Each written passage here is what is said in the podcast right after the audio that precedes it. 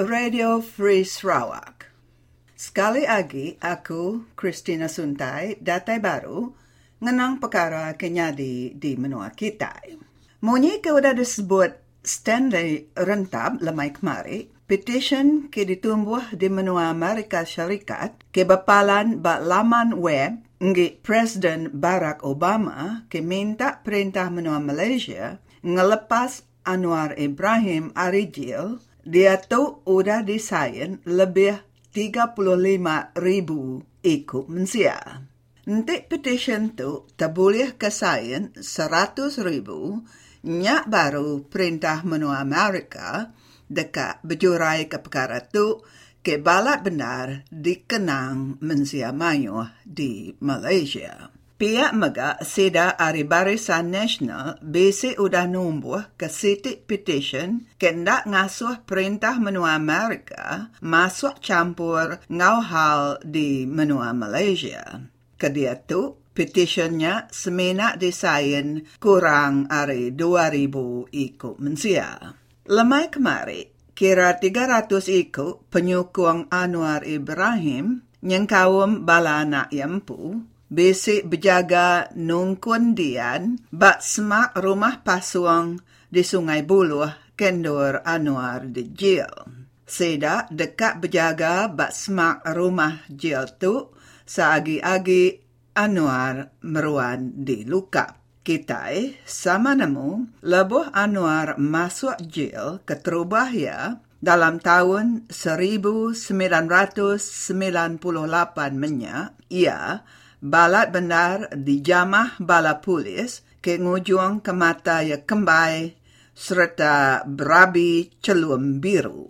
Kesekali itu, kita bersampi ke Anwar, ndak dipalu, ndak ditisa bala polis. Peningat semua, kelemah itu aku agak meruan tatuk pasal kes tu. Perintah Barisan Nasional mati hidup ngumbai itu ukai cara politik tang antara Saiful Bakri ngau Anwar Ibrahim aja.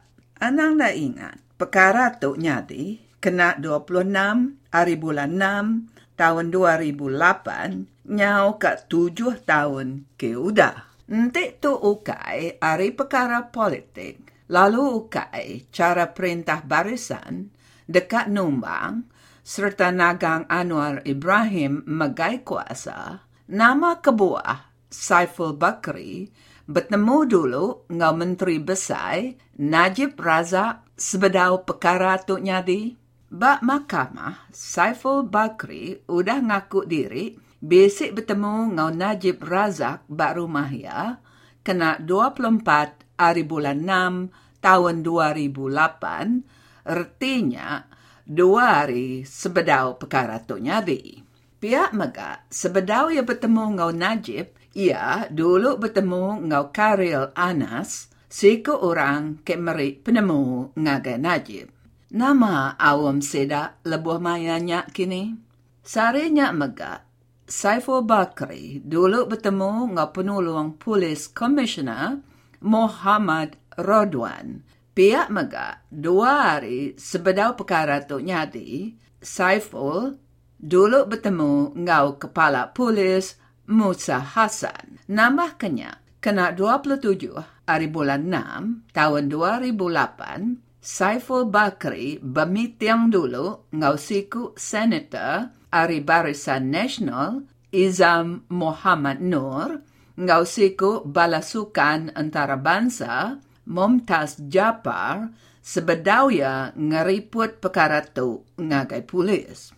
Nya alai, nanti nitih kerintai cerita ke ditusui nya tadi, tu ngayan ke pengawak ke betenah ke Anwar Ibrahim, ngereja pengawak kamah, ke ngujuang ke jil lima tahun, nang ari Rusia ke digaga ke di tempat sida ke keran dekat megai perintah di Malaysia. Munyi kejaku ya ke udah bekau nyari Menteri Besar menua Malaysia, Tun Dr. Mahathir, bisi utai ke balat benar ngesuh bau buat di Malaysia dia tu.